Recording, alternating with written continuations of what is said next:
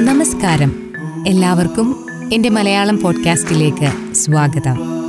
നിങ്ങൾ കേൾക്കുന്നത് എന്നോടൊപ്പം റിനീഷയോടൊപ്പം.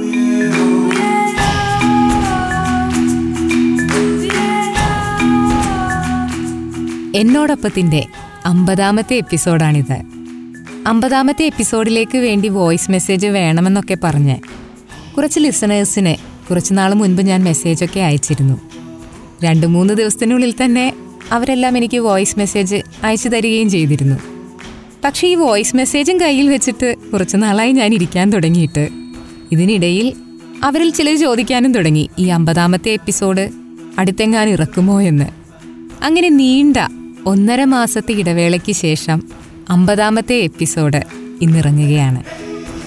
ഞാൻ ഈ പോഡ്കാസ്റ്റ് ജേണി തുടങ്ങുന്നത് രണ്ടായിരത്തി ഇരുപതിലെ ഫസ്റ്റ് ലോക്ക്ഡൗണിന് ശേഷമാണ്.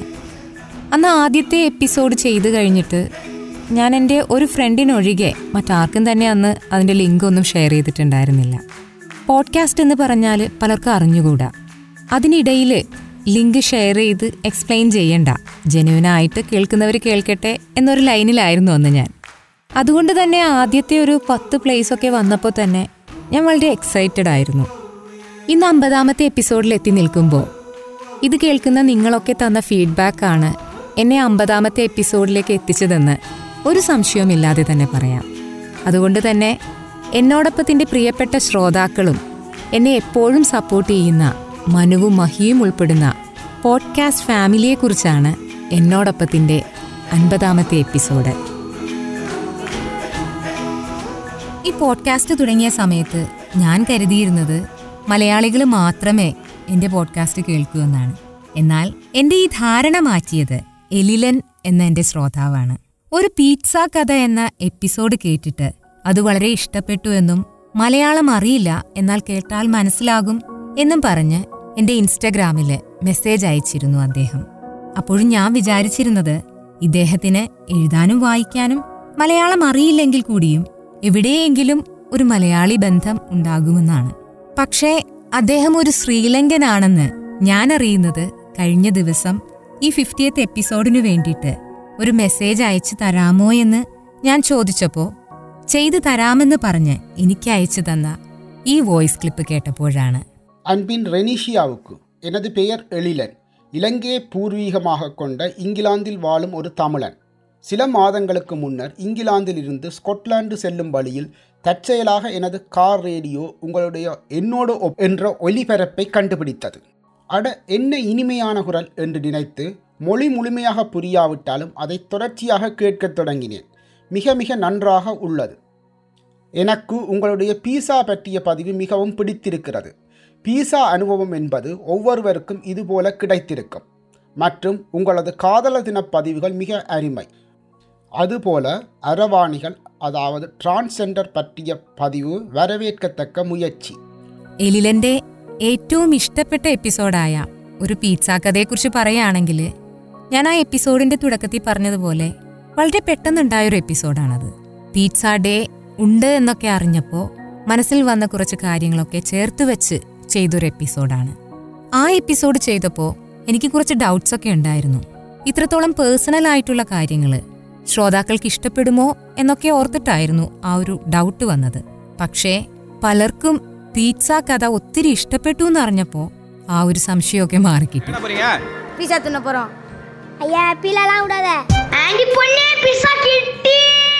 മറ്റൊരു കാര്യം എന്ന് പറയുന്നത് വളരെ ചെറിയ സബ്ജക്റ്റ് എടുത്തും ഒരു എപ്പിസോഡ് ഉണ്ടാക്കാമെന്നുള്ളൊരു ആത്മവിശ്വാസം തന്ന ഒരു എപ്പിസോഡ് കൂടിയാണ് ഒരു പീറ്റ്സ കഥ.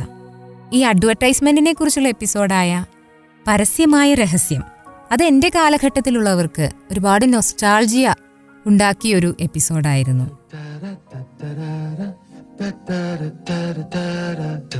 Orange, lychee, and chocolate cream. आया नया उजाला चार बूंदों वाला इंस्टा वायलेट कॉन्सेंट्रेट ആ എപ്പിസോഡ് ഇറങ്ങിക്കഴിഞ്ഞപ്പോൾ പലരും എന്നോട് ചോദിച്ചിട്ടുണ്ട് ഒരുപാട് റിസർച്ചൊക്കെ നടത്തേണ്ടി വന്നിട്ടുണ്ടല്ലേ ഈ എപ്പിസോഡിന് വേണ്ടിയിട്ടെന്നൊക്കെ. പക്ഷേ എനിക്ക് അത്രത്തോളം റിസർച്ചൊന്നും ചെയ്യേണ്ടി വന്നിട്ടില്ല കേട്ടോ. കാരണം മഹി ഈ ഫീൽഡിൽ ഉണ്ടായിരുന്ന ഒരാളാണ്. അപ്പോൾ ഇൻഫോർമേഷൻസ് ഒക്കെ എനിക്ക് അവിടെ നിന്ന് തന്നെയാണ് കൂടുതലും കിട്ടിയത്. ഇതിൽ പറഞ്ഞിട്ടുള്ള പല പരസ്യങ്ങളുടെയും പിന്നിലുള്ള കാര്യങ്ങളൊക്കെ പലപ്പോഴായിട്ട് മഹീന്ന് തന്നെ കേട്ടിട്ടുള്ള കാര്യങ്ങളാണ്. അതുകൊണ്ട് ഒരുപാട് ഗൂഗിളൊന്നും ചെയ്യാതെ വളരെ ഈസി ആയിട്ട് ചെയ്യാൻ പറ്റിയ എപ്പിസോഡായിരുന്നു പരസ്യമായ രഹസ്യം. പരസ്യമായ രഹസ്യത്തിലെ വാഷിംഗ് പൗഡർ നിർമ്മ എന്ന പരസ്യം എലിലനെ തന്റെ കുട്ടിക്കാലത്തെ ചില കാര്യങ്ങളാണ് ഓർമ്മപ്പെടുത്തിയത്. എലിലൻ അഞ്ചു വയസ്സുള്ളപ്പോൾ ശ്രീലങ്കയിൽ ഉണ്ടായിരുന്ന ഇന്ത്യൻ ആർമിക്കു വേണ്ടി ഹിന്ദി ദൂരദർശൻ മഹാഭാരതം ടെലികാസ്റ്റ് ചെയ്തിരുന്നു. ആ സമയത്ത് ഭാഷ അറിയില്ലെങ്കിൽ കൂടിയും മഹാഭാരതം കാണുമായിരുന്നുവെന്നും അതിനിടയിൽ ടെലികാസ്റ്റ് ചെയ്തിരുന്ന നിർമ്മയുടെ അഡ്വർടൈസ്മെന്റ് പിന്നീട് മുപ്പത് വർഷങ്ങൾക്ക് ശേഷം പരസ്യമായ രഹസ്യം എന്ന എപ്പിസോഡിലൂടെയാണ് കേൾക്കുവാൻ കഴിഞ്ഞതെന്നുമുള്ള ഒരു കാര്യം കൂടി അദ്ദേഹം ഷെയർ ചെയ്യുകയുണ്ടായി. ഈ എപ്പിസോഡ് ഇഷ്ടപ്പെടുന്ന മറ്റൊരു ശ്രോതാവുണ്ട് ബെക്സി ദത്ത. എനിക്ക് ഏറ്റവും ഫേവറേറ്റ് എന്ന് പറയാൻ മൂന്ന് എപ്പിസോഡ്സ് ഉണ്ട്. അതിൽ ഫസ്റ്റ് പരസ്യമായ രഹസ്യം എന്ന് പറഞ്ഞ അഡ്വർടൈസ്മെന്റ്സിനെ ബേസ് ചെയ്ത് ചെയ്ത പോഡ്കാസ്റ്റാണ് അതെനിക്ക് ഒത്തിരി സ്പെഷ്യലാണ് കാരണം എന്റെ ഏറ്റവും ഇഷ്ടപ്പെട്ട അഡ്വർടൈസ്മെന്റ്സ് അതിന്റെ ബി ജി എം ഒക്കെ അത്രയും ഡീപ്പായിട്ട് എന്റെ മനസ്സിൽ ഉണ്ടായതുകൊണ്ടാവാം ആ എപ്പിസോഡ് എനിക്ക് ഭയങ്കര സ്പെഷ്യലായിട്ട് തോന്നിയത്. സെക്കൻഡ് എപ്പിസോഡ് ഡെഫിനറ്റ്ലി നൂറ് സിംഹാസനങ്ങൾ. അത് താങ്കൾ പ്രസന്റ് ചെയ്ത രീതിയും കൊണ്ടും ആവാം. അത് അത്രയും സ്പെഷ്യലായത് മൂന്നാമത്തേത് പ്രണയ ഗന്ധർവൻ എന്ന എപ്പിസോഡ് വാലന്റൈൻസ് ഡേയോടനുബന്ധിച്ച് ചെയ്തത്. ശ്രീ പത്മരാജൻ സാറിന്റെ കുറേ ബ്രില്യന്റ് മൂവീസാണെന്ന് ഡിസ്കസ് ചെയ്തത്. അത് കേട്ടതിന് ശേഷം വീണ്ടും പോയി ആ മൂവീസൊക്കെ കണ്ടു. അത്രയും ബ്യൂട്ടിഫുള്ളി ക്രാഫ്റ്റഡ് ആണ് ആ മൂവീസൊക്കെ. പിന്നെ റെനീഷ അത് ചെയ്ത രീതിയും ആ ബി ജി എം ഒക്കെ എടുത്ത് അതിനെ ശരിക്കും പറഞ്ഞാൽ ആ മൂവീസൊക്കെ റീക്രിയേറ്റ് ചെയ്തു നമ്മുടെ മനസ്സിൽ. വീണ്ടും അതിനെ പോയി കാണാനും ആ വർക്കൊക്കെ അപ്രിഷ്യേറ്റ് ചെയ്യാനും ഉള്ള ഒരു ഒരു മനസ്സാണ് ആ എപ്പിസോഡ് കേട്ടപ്പം നമുക്കൊക്കെ കിട്ടിയത്. Thank you Ranishya for giving us all a wonderful experience with your podcast wish you all the best വ്യക്തിക്ക് ഇഷ്ടമായ പ്രണയഗന്ധർവൻ എന്ന എപ്പിസോഡ് ഞാൻ വളരെയേറെ ഇഷ്ടപ്പെട്ട് ചെയ്തൊരു എപ്പിസോഡാണ് എല്ലാ എപ്പിസോഡും ഇഷ്ടപ്പെട്ട് തന്നെയാണ് ചെയ്യുന്നത്. എങ്കിൽ കൂടിയും ഈ പ്രണയഗന്ധർവനിൽ പറഞ്ഞു പോകുന്ന സിനിമകളൊക്കെ എന്റെ ഫേവറിറ്റ് ആണ്. അതുകൊണ്ട് ആ ഒരു എപ്പിസോഡ് ചെയ്തപ്പോൾ വളരെ ആസ്വദിച്ച് ഇഷ്ടപ്പെട്ട് ചെയ്തതായിരുന്നു. അതുകൊണ്ട് തന്നെ ഈ ഒരു എപ്പിസോഡ് അപ്ലോഡ് ചെയ്ത സമയത്ത് ആദ്യം അധികം പ്ലേസ് ഒന്നും എനിക്ക് കിട്ടിയിട്ടുണ്ടായിരുന്നില്ല. അപ്പോൾ വലിയ സങ്കടമൊക്കെ ഉണ്ടായിരുന്നു. എന്നാൽ പിന്നീട് ധാരാളം പ്ലേസ് ഈ എപ്പിസോഡിന് എനിക്ക് കിട്ടി. അതോടെ ആ സങ്കടമൊക്കെ പോയി. നൂറ് സിംഹാസനങ്ങൾ കേട്ടതിന് ശേഷമാണ് ബെക്സി എനിക്ക് ആദ്യമായിട്ട് ഇൻസ്റ്റഗ്രാമിൽ ഒരു മെസ്സേജ് അയക്കുന്നത്. എനിക്ക് ഏറ്റവും കൂടുതൽ ഫീഡ്ബാക്ക് കിട്ടിയിട്ടുള്ള ഒന്നാണ് നൂറ് സിംഹാസനങ്ങൾ നൂറ് സിംഹാസനങ്ങൾ ഇഷ്ടമായ മറ്റൊരു ശ്രോതാവ് കൂടിയുണ്ട് മുഹമ്മദ് റഫീഖ്. മുഹമ്മദ് റഫീഖിന് എന്നോടൊപ്പത്തിനെ പറ്റി എന്താണ് പറയാനുള്ളതെന്ന് കേൾക്കാല്ലേ ഹായ് റനീഷ ഞാൻ ഫോളോ ചെയ്യുന്ന രണ്ട് മൂന്ന് പോഡ്കാസ്റ്റിൽ ഏറ്റവും ഇഷ്ടപ്പെട്ട മൂന്ന് പേരിൽ ഒരാൾ റനീഷയാണ് എനിക്ക് ഏറ്റവും ഇഷ്ടപ്പെട്ട എപ്പിസോഡ് ആക്ച്വലി നൂറ് സിംഹാസനങ്ങൾ എന്ന പോഡ്കാസ്റ്റാണ് അത് നോവലിനെ കുറിച്ച് കവർ ചെയ്ത് പോകുന്നതുകൊണ്ടാണെന്ന് അറിയില്ല. അത് കേൾക്കുമ്പോഴും അതിന് അതിന്റേതായ ഒരു ഫീൽ ഉണ്ട് ആക്ച്വലി നല്ല എപ്പിസോഡ്സ് ആണത്. അത് കേട്ടിരിക്കാനൊരു സുഖമുണ്ട്. അതുപോലെ തന്നെ മറ്റുള്ള എപ്പിസോഡ്സും രസമുണ്ട് കേൾക്കാൻ. ഇനിയും കുറേ പോഡ്കാസ്റ്റ് വരട്ടെ. അൻപതാമത്തെ പോഡ്കാസ്റ്റിന് വേണ്ടി വെയിറ്റ് ചെയ്യുന്നു.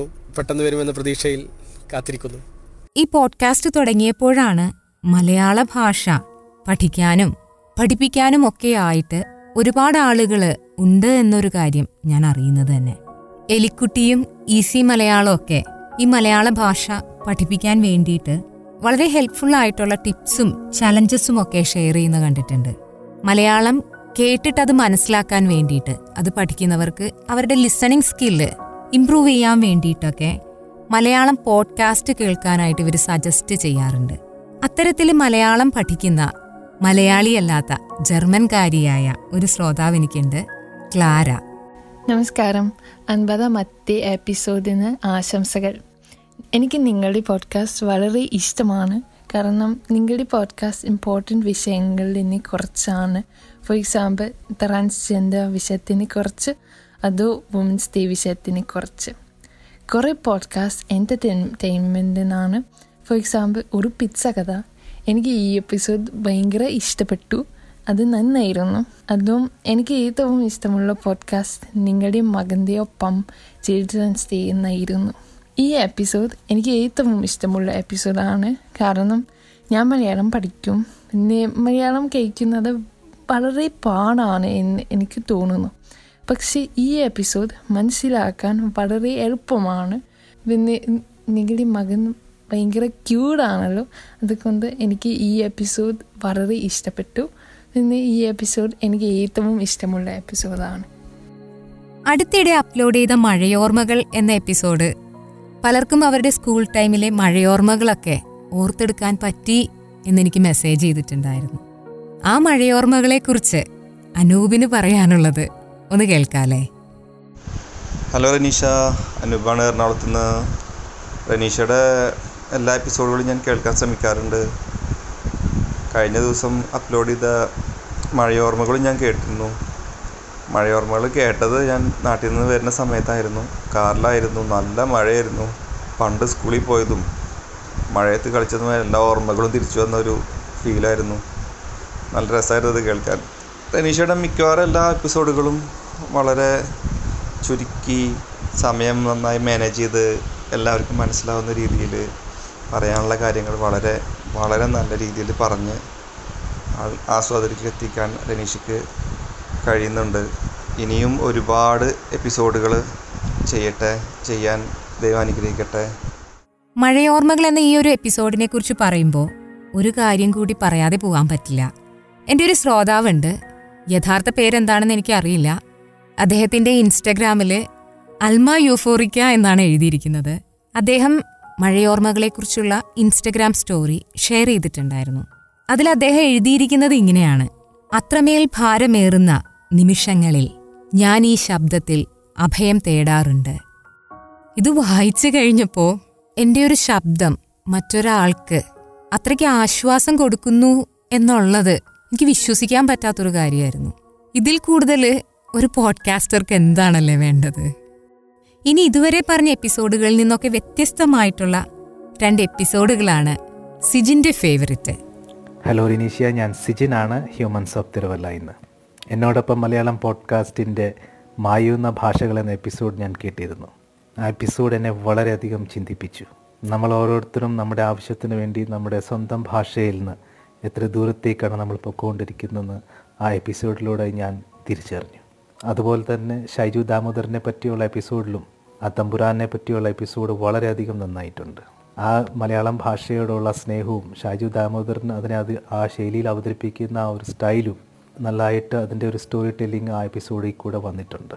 പിന്നെ വേൾഡ് കപ്പിൽ നമ്മുടെ മലയാളത്തെ ചേർത്തിട്ട് ആ ബ്രോഡ്കാസ്റ്റ് ചെയ്ത ആ ഒരു വാക്ക് കേട്ടപ്പം പ്രത്യേകം തരം രോമാഞ്ചമാണ് ഉണ്ടായത്. സിജിൻ പറഞ്ഞ മായുന്ന ഭാഷകളെക്കുറിച്ച് പറയുമ്പോൾ ഭൂമുഖത്ത് നിന്ന് അപ്രത്യക്ഷമാകുന്ന ഭാഷകളെക്കുറിച്ചാണ് ഞാൻ ആ എപ്പിസോഡിൽ പറഞ്ഞിരിക്കുന്നത്. ഒരുപാട് റിസർച്ച് ചെയ്തിട്ട് ചെയ്തൊരു എപ്പിസോഡാണ് പക്ഷേ ഈ ഒരു എപ്പിസോഡുമായിട്ട് ബന്ധപ്പെട്ട് ഒരു സങ്കടമുള്ളൊരു കാര്യം കൂടി സംഭവിച്ചിട്ടുണ്ട്. എന്റെ ഒരു സൗഹൃദം നഷ്ടപ്പെട്ടു പോയത് ഈ ഒരു എപ്പിസോഡിന് ശേഷമാണ്. ഇതിലെ ചില കണ്ടന്റുമായിട്ട് എന്റെ ആ ഫ്രണ്ടിന് യോജിക്കാൻ പറ്റാതെ ആയിപ്പോയി. ഞാനൊരു നല്ല ഇന്റൻഷനോട് കൂടി തന്നെയാണ് ആ ഒരു എപ്പിസോഡ് ചെയ്തതെങ്കിൽ കൂടിയും. അതിലെ കണ്ടന്റിനോട് യോജിക്കാൻ പറ്റാതെ എന്നെ ബ്ലോക്ക് ചെയ്ത് ആ ഫ്രണ്ട് എന്റെ ഒരു ഭാഗത്ത് നിന്നുള്ള ഒരു ജസ്റ്റിഫിക്കേഷൻ പോലും കേൾക്കാതെ പോയി എന്നുള്ളൊരു കാര്യം ഇപ്പോഴും ഈ ഒരു എപ്പിസോഡിന്റെ പേര് പറയുമ്പോൾ തന്നെ മനസ്സിലേക്ക് കടന്നു വരാറുണ്ട്. പിന്നെ ഞാൻ എന്റെ എപ്പിസോഡുകളിലൊക്കെ വളരെ പോസിറ്റീവായിട്ട് തന്നെ കാര്യങ്ങൾ പറഞ്ഞു നിർത്താൻ ശ്രമിക്കാറുണ്ട്. അതുകൊണ്ട് ഈ ഒരു ബന്ധവും വളരെ പോസിറ്റീവായിട്ട് തന്നെ ഞാൻ ചിന്തിക്കുകയാണ്.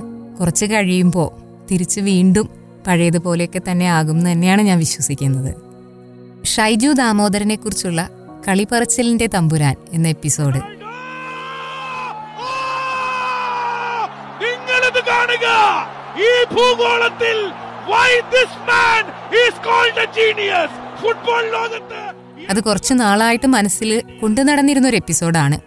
അതിനൊരു കാരണം കൂടിയുണ്ട്.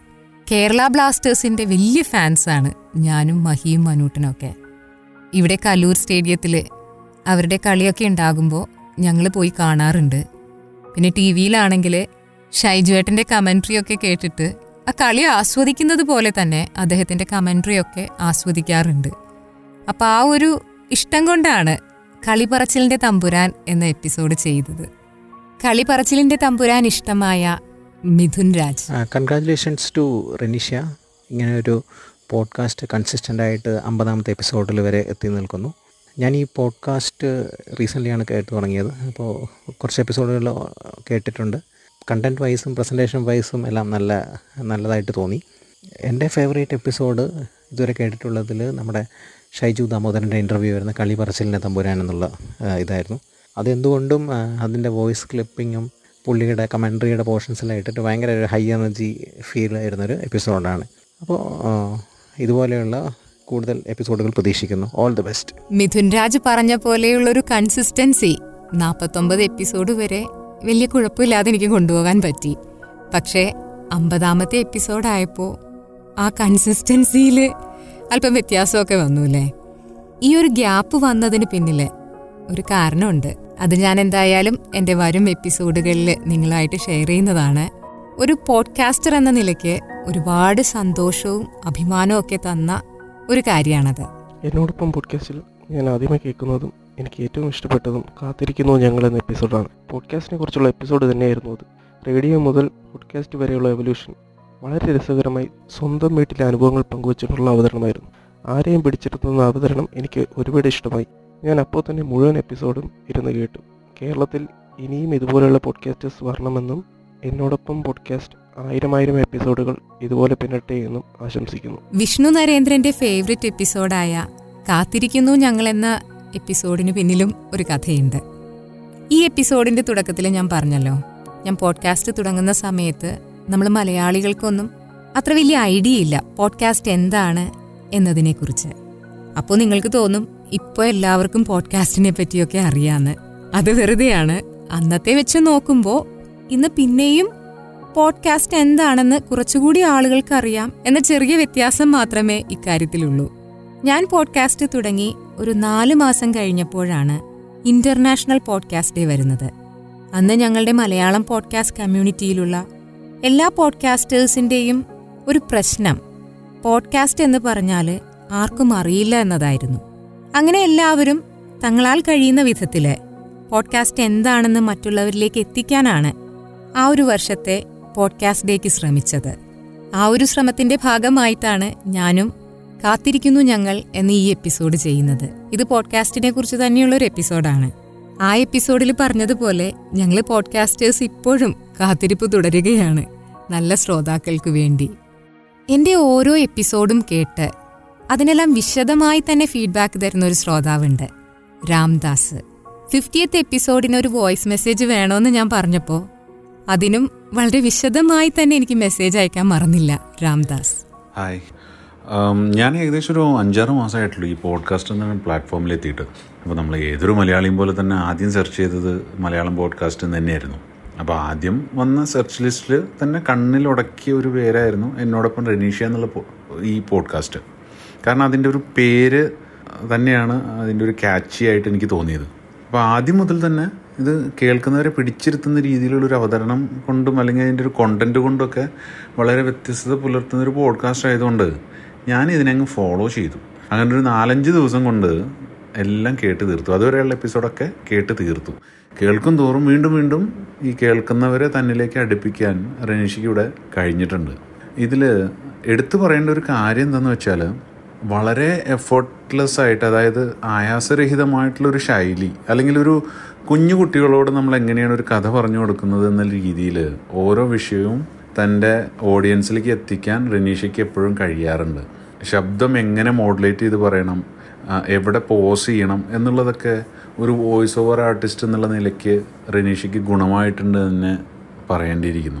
പിന്നെ എനിക്ക് ഏറ്റവും ഇഷ്ടമായൊരു പോഡ്കാസ്റ്റ് ഏതാന്ന് വെച്ചാൽ അത് പറയാൻ കുറച്ച് ബുദ്ധിമുട്ടാണ് കാരണം ഏറ്റവും ആദ്യത്തെ എപ്പിസോഡായ പാഷൻ ഈസ് പ്രൈസ്ലെസ് തൊട്ട് ഏറ്റവും അവസാനത്തെ എസ് ബി ബിക്കുള്ള ട്രിബ്യൂട്ട് വരെ എനിക്കിഷ്ടമാണ് കാരണം ഓരോ എപ്പിസോഡും യുണീക്കാണ് അതിന് അതിന്റേതായിട്ടുള്ളൊരു സ്പെഷ്യാലിറ്റി ഉണ്ട്. അതങ്ങനെ ആവാൻ കാരണം ഓരോ എപ്പിസോഡിനും റെനീഷ്യ എടുക്കുന്ന എഫേർട്ട് അത് സ്ക്രിപ്റ്റിങ്ങിലായിക്കോട്ടെ അത് പ്രസന്റ് ചെയ്യുന്ന രീതിയിലായിക്കോട്ടെ അല്ലെങ്കിൽ വോയിസ് മിക്സിങ് എഡിറ്റിംഗ് എന്നിവയിലായിക്കോട്ടെ അതൊക്കെ ആ ഫൈനൽ ഔട്ട്പുട്ടിൽ നമുക്ക് കാണാൻ കഴിയാറുണ്ട്. എനിക്ക് തോന്നിയിട്ടുള്ളത് ഓരോ എപ്പിസോഡും റെനീഷ് ചെയ്യുമ്പോൾ സ്വന്തം ജീവിതമായിട്ട് റിലേറ്റ് ചെയ്യാൻ ശ്രമിക്കാറുണ്ടെന്ന്. അത് തന്നെയാണ് ഓരോ എപ്പിസോഡിന്റെയും പ്രത്യേകത. ഉദാഹരണത്തിന് മഴയോർമ്മകളിൽ സ്വന്തം കുട്ടിക്കാലത്തെ മഴയെപ്പറ്റി പറയുന്നതും ഒരു ഓണക്കാലം കൂടി എന്നുള്ള എപ്പിസോഡിൽ സ്വന്തം ഓണാനുഭവം പറയുന്നതൊക്കെ അതിന്റെ ഭാഗമായിട്ട് തന്നെയാണ്. പിന്നെ പറയാനുള്ളത് ഓരോ പ്രാവശ്യവും റീസെന്റ് ആയിട്ടുള്ള അല്ലെങ്കിൽ സമകാലിക പ്രസക്തിയുള്ള ടോപ്പിക്കുകളുമായിട്ട് വരാൻ റനീഷിക്ക് കഴിഞ്ഞിട്ടുണ്ട്.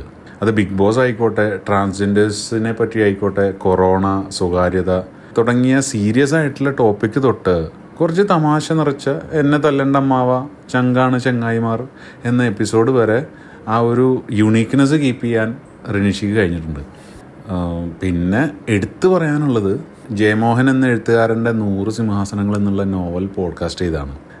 നമ്മുടെ അടുത്ത് വന്നിരുന്നിട്ട് ഒരാൾ നമുക്ക് ഒരു കഥ വായിച്ചു തരുന്നൊരു ഫീലിംഗ് ഇല്ലേ? ആ ഒരു ഫീലിംഗ് ഈ അഞ്ച് ഭാഗങ്ങളിൽ നിന്ന് നമുക്ക് കിട്ടുന്നുണ്ട്. അതുപോലെ തന്നെ ഓരോ ഭാഗവും നമ്മൾ ഒരു സിനിമ കാണുന്ന പോലെ വിഷ്വലൈസ് ചെയ്യാൻ റെനീഷയുടെ ഈ റെൻഡറിങ്ങിൽ കൂടി നമുക്ക് സാധിച്ചിട്ടുണ്ട്. അപ്പോൾ ഇനിയും ഇനിയും ഒരുപാട് ഇൻട്രസ്റ്റിംഗ് ടോപ്പിക്കുകളുമായിട്ട് വരാൻ റെനീഷയ്ക്ക് കഴിയട്ടെ. ഇപ്പോൾ ഈ ഹാഫ് സെഞ്ചുറി അടിച്ച പോലെ സെഞ്ചുറിയും ഡബിളും ട്രിപ്പിളും ഒക്കെ അടിക്കാൻ സാധിക്കട്ടെ എന്ന് ആത്മാർത്ഥമായിട്ട് ആശംസിക്കുന്നു. So all the best Rinishya keep the flag high രാംദാസിനെ പോലെ ഓരോ എപ്പിസോഡിനും ഡീറ്റെയിൽഡ് ആയിട്ട് ഫീഡ്ബാക്ക് തരുന്ന ഒരു ലിസണർ.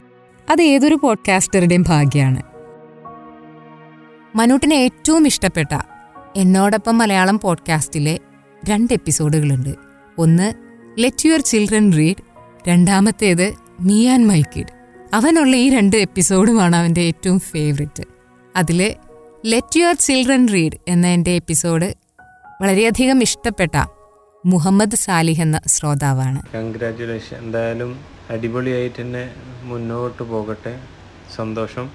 എനിക്ക് ഏറ്റവും ഇഷ്ടപ്പെട്ട പോഡ്കാസ്റ്റ് ഞാൻ കേട്ടത് നിങ്ങളുടേതൊരു കുട്ടികളും വായിക്കണം എന്ന് പറഞ്ഞ ലെറ്റ്സ് റീഡ് കുട്ടികൾക്ക് പറഞ്ഞു കൊടുക്കാവുന്ന പുസ്തകങ്ങൾ അവർ വായിക്കാനുള്ള പുസ്തകങ്ങൾ എന്ന് പറഞ്ഞു ഞാനത് നെറ്റിലൊക്കെ സെർച്ച് ചെയ്യുകയും ഞാൻ അതിൽ മകൾക്ക് പറഞ്ഞു കൊടുക്കുകയും ചെയ്തിരുന്നു. അപ്പോൾ എനിക്ക് അത് നന്നായി ഇഷ്ടപ്പെട്ട ഒരു പോഡ്കാസ്റ്റ് ആയിരുന്നു. ലെറ്റ് യുവർ ചിൽഡ്രൻ എന്ന എന്റെ എപ്പിസോഡിന് ഒരുപാട് നല്ല ഫീഡ്ബാക്ക് എനിക്ക് കിട്ടിയിട്ടുണ്ട്. എന്ത് ബുക്ക് വാങ്ങിക്കൊടുക്കുമെന്നൊക്കെ കൺഫ്യൂഷൻ ഉള്ളവരൊക്കെ ഈ ഒരു എപ്പിസോഡ് കേട്ടിട്ട് യൂസ്ഫുൾ ആയി എന്ന് പറഞ്ഞ് മെസ്സേജ് അയച്ചിട്ടുണ്ട്. ലെറ്റ് യുവർ ചിൽഡ്രൻ റീഡിലും മീ ആൻഡ് മൈ കിഡിലും എന്റെ കൂടെ വന്നിട്ടുള്ള എന്റെ മകൻ ഋഗ്വേദ് മാനസ് എന്ന മനു ഇതാ ഫിഫ്റ്റിയത്ത് എപ്പിസോഡിൽ എന്റെ അടുത്ത് തന്നെ വന്നു നിൽക്കുന്നുണ്ട്. ഹലോ ഹായ് ഞാൻ എന്റെ ലിസണേഴ്സിനോടൊക്കെ ചോദിച്ചൊരു ചോദ്യമാണ് എന്റെ പോഡ്കാസ്റ്റ് കേട്ടിട്ട് നിങ്ങൾക്കതിൽ ഏറ്റവും ഇഷ്ടപ്പെട്ട എപ്പിസോഡ്സിനെ കുറിച്ച് രണ്ട് വാക്ക് പറയാനായിട്ടാണ് പറഞ്ഞത്. അപ്പോൾ മനുട്ടന്റെ ഫേവറേറ്റ് എപ്പിസോഡ് അതിലേതാണെന്ന് പറയാമോ ലെറ്റ് യുവർ ചിൽഡ്രനും മീ ആൻഡ് മൈ കിഡമാണെന്ന് എനിക്കറിയാം. അതല്ലാതെ. അല്ല അതെന്താണ് അങ്ങനത്തെ ഒരു ക്വസ്റ്റ്യൻ അല്ലാണ്ട് അത് മാറ്റി എക്സ്ക്ലൂഡ് ചെയ്തിട്ട് പറയുന്നത് എനിക്ക് എല്ലാത്തിനും ഒരു ഓപ്ഷൻ വേണ്ടേ? അതല്ല. മീ ആൻഡ് മൈ കിഡും ലെറ്റ് യുവർ ചിൽഡ്രനും തന്റെ ഫേവററ്റ് ആണ് ഞാൻ ഓൾറെഡി ഇവിടെ പറഞ്ഞു എപ്പിസോഡിൽ അതെനിക്കറിയാം. ഇപ്പം ഇത് കേൾക്കുന്ന ലിസണേഴ്സിനും അറിയാം. അപ്പം ഇതല്ലാതെ ഏതെങ്കിലും കേട്ടിട്ടുണ്ടോ? കേട്ടിട്ടുണ്ടെങ്കിൽ അതിലേതാണ് ഫേവററ്റ് ആ എന്നെ തല്ലേണ്ട മാവ. അതിനൊരു കാരണമുണ്ട് അത് അച്ഛൻ കോമഡിയൊക്കെ മിക്സ് ചെയ്യാൻ നേരത്ത് കോമഡി സെലക്ട് ചെയ്യാൻ വേണ്ടി ഞാൻ കുറച്ച് ഹെൽപ്പ് ചെയ്യാൻ ചെയ്തിരുന്നു അത് കാരണം എനിക്കത് എന്റെ ഫേവറേറ്റ് എപ്പിസോഡേ മാറി. എന്നെ തല്ലണ്ട അമ്മാവ എന്നുള്ള എപ്പിസോഡിൽ അപ്പോൾ അച്ഛന്റെ കൂടെ കോമഡി സീൻസ് ഒക്കെ സെലക്ട് ചെയ്യാനായിട്ടുണ്ടായിരുന്നു അല്ലേ? അത് വെറുതെ കയറി ചെന്നതാണ്. അപ്പോൾ ഇങ്ങനെ കോമഡി സീൻസ് സെലക്ട് ചെയ്യണ കണ്ടിട്ട് അന്ന് ഞാനും കൂടിയേക്കാന്ന് വെച്ച് കൂടിയതാ. എന്നിട്ട് വല്ല ഹെൽപ്പും കിട്ടിയ അച്ഛനെ? അത് അച്ഛന്റെ അടുത്ത് തന്നെ ചോദിക്കണം. എന്നാൽ പിന്നെ അച്ഛന്റെ അടുത്ത് വെച്ചാലോ? എന്നെ തല്ലണ്ട അമ്മാവ് ഉൾപ്പെടെയുള്ള എന്റെ സ്പെഷ്യൽ എപ്പിസോഡ്സ് ഒക്കെ മിക്സ് ചെയ്യുന്നത് മഹിയാണ്. മഹീനെ പറ്റി നിങ്ങളെല്ലാവരും കേട്ടിട്ടുണ്ടാവും. പല എപ്പിസോഡുകളിലും പല കാര്യങ്ങളിലും ഒക്കെ ഞാൻ പറഞ്ഞു പോയിട്ടുള്ളൊരു പേരാണ് മഹി. ഇന്ന് ഫിഫ്റ്റിയത്ത് എപ്പിസോഡിന്റെ ഈ ഒരു റെക്കോർഡിംഗ് സമയത്ത് ഞാൻ മനൂട്ടനോടൊപ്പം മഹിയും എന്റെ അടുത്ത് പിടിച്ചിരുത്തിയിട്ടുണ്ട്. മഹേഷ് മാനസ് എന്ന മഹി. മഹി ഷോയിലേക്ക് വെൽക്കം താങ്ക് യു എന്നോടൊപ്പം തന്നെ അൻപതാം എപ്പിസോഡ് കംപ്ലീറ്റ് ചെയ്യുന്ന ഞെനി എന്ന് ഞാൻ വിളിക്കുന്ന റനീഷയ്ക്ക് എല്ലാവിധ ആശംസകളും. Thank you so much Mahi. അപ്പം ചോദ്യം ചോദിക്കാം. എന്നെ തല്ലണ്ട അമ്മാവ എന്ന എപ്പിസോഡ് ഇപ്പം മനുട്ടൻ പറഞ്ഞല്ലോ. അവനുണ്ടായിരുന്നു ഓഡിയോ ഒക്കെ സെലക്ട് ചെയ്യുന്ന സമയത്ത്. അതിന്റെ ഒരു എക്സ്പീരിയൻസ് പറയാവോ? ആ എപ്പിസോഡ് ശരിക്കും ഒരു ദിവസം കൊണ്ട് മിക്സ് ചെയ്തിട്ടുള്ള എപ്പിസോഡാണ് ഓരോ ചെറിയ കോമഡി ക്ലിപ്പുകൾക്ക് വേണ്ടിയിട്ട് ഞങ്ങൾ ഇങ്ങനെ ഇരുന്ന് കാണാൻ തുടങ്ങി യൂട്യൂബിൽ കാണാൻ തുടങ്ങിയപ്പോഴാണ് മനസ്സിലാവുന്നത് നമുക്കങ്ങനെ ഒരു വേർഡിന് വേണ്ടിയിട്ട് സെർച്ച് ചെയ്യുമ്പോഴും നമ്മളതിന്റെ മുഴുവൻ കാണും. അങ്ങനെ അങ്ങനെ അത് ഒരു ദിവസം മുഴുവൻ എടുത്ത്. ഞാൻ രാവിലെ തുടങ്ങിയ പരിപാടി അത് തീർന്നപ്പോൾ രാത്രി പത്ത് മണിയായി. അപ്പോൾ അതൊരു നീണ്ട പ്രോസസ്സായിരുന്നു പക്ഷേ ആ ഒരു ദിവസം ജഗതിയുടെ കോമഡി കണ്ടിട്ട് ഞങ്ങൾ ഭയങ്കര ചിതിയായിരുന്നു ഞാനും മുന്നോട്ടിനും മാറി മാറി ചിരിക്കുകയായിരുന്നു. കാര്യം നമ്മളൊരു ചെറിയ വേർഡ് തപ്പി പോകുമ്പോഴേ ഇപ്പം ജനാർദ്ദനന്റെ ഒക്കെ കുറേ സംസാരം അതിനകത്ത് ഉൾപ്പെടുത്തിയിട്ടുണ്ടല്ലോ. അപ്പോൾ അതിടുമ്പോൾ നമ്മളത് മുഴുവൻ കാണും. അപ്പോൾ ഞാനും മനം കൂടി ഇരുന്ന് ചിരിക്കും. അങ്ങനെ വളരെ എൻജോയ് ചെയ്ത് ചെയ്ത എപ്പിസോഡായിരുന്നു എന്നെ തല്ലണ്ടമ്മ അപ്പൊ പത്ത് മിനിറ്റ് എപ്പിസോഡിൽ ഒരു ദിവസം മുഴുവൻ മിക്സിങ്ങിന് എടുത്തതാണ്. ഒരു ദിവസം മുഴുവൻ ചിരിച്ചു എന്ന് പറയാലോ. അതും ശരിയാണ്. ഈ എന്നെ തല്ലണ്ട അമ്മാവ് അല്ലാതെ ഫേവറേറ്റ് ആയിട്ടുള്ള ഏതെങ്കിലും എപ്പിസോഡുകളുണ്ട് ഞാൻ അതിനകത്ത് മിക്സ് ചെയ്തിട്ടുള്ളത് വളരെ കുറച്ച് എപ്പിസോഡ്സേ ഉള്ളൂ. ആദ്യം ഈ സൗണ്ട് എഫക്ട്സ് എല്ലാം ഇട്ട് മിക്സ് ചെയ്യണമെന്ന് തോന്നിയത് മാധവിക്കുട്ടിയുടെ എപ്പിസോഡായിരുന്നു അതിനകത്ത് കുറച്ച് സൗണ്ട് ആ മുൻപേ നടന്നവർ. അതിനകത്ത് കുറേ സൗണ്ട് എഫക്ട്സ് എല്ലാം ആഡ് ചെയ്തപ്പോൾ നല്ല ഇമ്പാക്റ്റ് ഉണ്ടായിരുന്നു. ശബ്ദവും സൗണ്ട് എഫക്ട്സ് എല്ലാം കൂടെ ചേർന്നൊരു നല്ല രസം ഉണ്ടായിരുന്നു അതിന്റെ ഫൈനൽ ഔട്ട് കേൾക്കാൻ. പിന്നീട് നമ്മൾ ചില എപ്പിസോഡുകളിലൊക്കെ മിക്സിങ് കുറച്ച് അധികമായിട്ട് ചെയ്തിട്ടുണ്ട്. അതിനകത്ത് എന്റെ ഫേവറേറ്റ് എപ്പിസോഡ് എന്ന് പറഞ്ഞാൽ പരസ്യമായ രഹസ്യം. ഞാൻ പ്രത്യേകിച്ച് പരസ്യ ഫീൽഡിൽ നിന്നായതുകൊണ്ട് പഴയ പരസ്യങ്ങളൊക്കെ കാണുകയും ഞാൻ കൂടി ഇൻക്ലൂഡഡ് ആയിട്ടുള്ള കുറച്ച് പരസ്യങ്ങൾ അതിനകത്ത് മെൻഷൻ ചെയ്യുന്നുണ്ട്.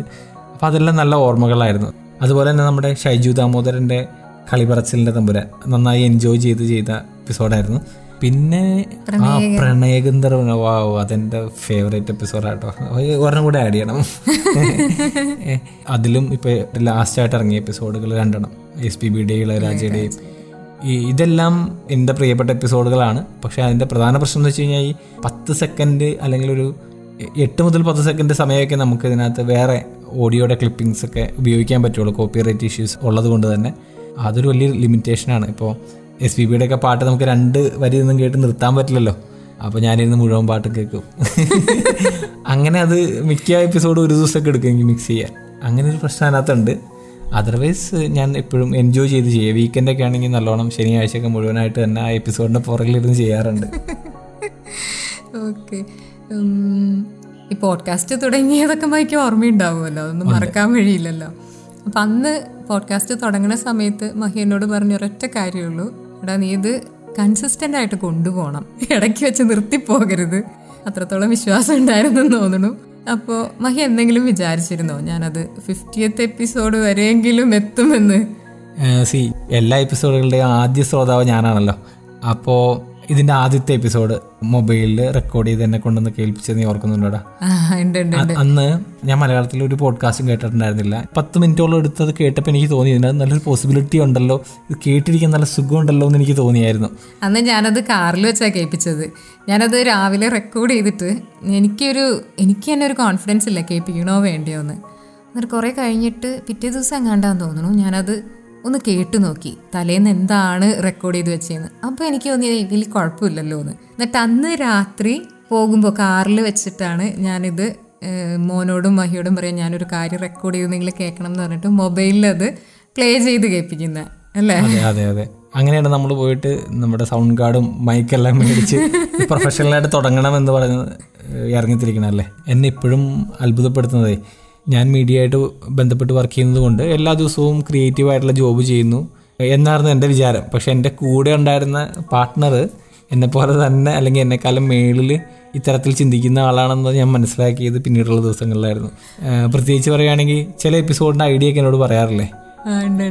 ഭൂമിയുടെ അവകാശികൾ എന്ന് പറഞ്ഞിട്ടുള്ള എപ്പിസോഡൊക്കെ വന്ന് പറഞ്ഞല്ലോ ഇങ്ങനെ ഒരു ഐഡിയ പറഞ്ഞപ്പോൾ എനിക്ക് തോന്നി ഇതിനകത്തൊരു പോഡ്കാസ്റ്റ് ചെയ്യാനുള്ള സ്കോപ്പ് ഉണ്ടോ എന്ന് ഞാൻ മനസ്സിൽ ചിന്തിച്ചു. പക്ഷെ അത് നീ എഴുതി പ്രസന്റ് ചെയ്ത് ഞാൻ ആദ്യമായിട്ട് കേട്ടപ്പോൾ എനിക്ക് ഭയങ്കര എന്നെ ഇമോഷണലി അത് ടച്ച് ചെയ്തു അതിന്റെ കോണ്ടന്റ് സോ അത് കൃത്യമായിട്ട് അറിയാം ഇപ്പം നിനക്ക് അതെങ്ങനെ കൊണ്ടുപോകണം എന്നുള്ളതും എങ്ങനെ അത് കണക്ട് ചെയ്യണം എന്നൊക്കെ കൃത്യമായിട്ട് അറിഞ്ഞു തന്നെയാണ് ചെയ്യണത് ഇനി ഞാൻ കൂടുതൽ വിഷ്വലിന്റെ ആളായിരുന്നു. ഞാൻ സൗണ്ട് ഒരിക്കലും ചെയ്തിട്ടില്ല. ഒരു പ്രൊജക്റ്റിന് വേണ്ടിയിട്ട് സൗണ്ട് ചെയ്തിട്ടില്ല. ഞാൻ എപ്പോൾ സൗണ്ടിന്റെ ആവശ്യം വന്നാലും പുറത്ത് കൊടുത്താൽ ചെയ്യിപ്പിക്കാറ്. ഞാനും പണി പഠിച്ചു എന്ന് പറയാം. കുറച്ചൊക്കെ. അതെ എന്നോടൊപ്പം പണി പഠിച്ചു എന്ന് പറയാം. ഇപ്പോൾ കുറച്ചുകൂടെ മിക്സിംഗ് ഒക്കെ എനിക്ക് ചെയ്യാൻ കഴിയുന്നുണ്ട്. അത് അതിലുള്ള credit goes to you thank you എനിക്ക് അങ്ങനെ ഒരു ടാലന്റ് ഉണ്ട് എന്നുള്ളത് വലിയ എഴുത്തെന്ന് ഞാൻ പറയുന്നില്ല കേട്ടോ. ആളുകൾക്ക് കേട്ടിരിക്കാൻ പാകത്തിലേക്ക്. കൊടുക്കാൻ പറ്റുന്ന ഒരു കണ്ടന്റ് ഡെവലപ്പ് ചെയ്യാനായിട്ട് എന്നെക്കൊണ്ട് സാധിക്കുമെന്ന് എനിക്ക് തന്നെ മനസ്സിലായത് ഓരോ പോഡ്കാസ്റ്റ് എപ്പിസോഡ് കഴിയുമ്പോഴായിരുന്നു. ആദ്യമൊക്കെ എനിക്ക് അത്രയും കോൺഫിഡൻസ് ഒന്നും ഉണ്ടായിരുന്നില്ല. പോഡ്കാസ്റ്റ് ചെയ്യുന്നതിലൂടെ ഒരുപാട് വ്യത്യാസം എന്റെ കാര്യത്തിലും സംഭവിച്ചിട്ടുണ്ട്. ഒരു ആർട്ടിസ്റ്റ് എന്ന നിലയിലും ഒരു വ്യക്തി എന്ന നിലയിലും എനിക്ക് ഒരുപാട് ഡെവലപ്മെന്റ്സ് എന്നോടൊപ്പം എന്ന എന്റെ ഒരു പോഡ്കാസ്റ്റ് എനിക്ക് തന്നിട്ടുണ്ട്. എന്നോടൊപ്പം എന്ന എന്റെ ഈ പോഡ്കാസ്റ്റിന്റെ പിന്നിലെ മഹിയും മനൂട്ടനും ഒരുപാട് ശ്രോതാക്കളും ഒക്കെ ചേർന്ന ഒരു വലിയ ഫാമിലി തന്നെ ഉണ്ടെന്ന് എനിക്ക് പറയാം. അപ്പോൾ തുടർന്നും എന്റെ എപ്പിസോഡുകളിൽ നിങ്ങളുടെ സപ്പോർട്ട് ഞാൻ പ്രതീക്ഷിക്കുന്നു. അപ്പോൾ നമുക്ക് വൈൻഡപ്പ് ചെയ്താലോ മനൂട്ടാ? അപ്പോൾ കൂടുതൽ വിശേഷങ്ങളുമായി അടുത്ത എപ്പിസോഡിൽ കണ്ടുമുട്ടാം. നിങ്ങളോടൊപ്പം റിനീഷ്യ.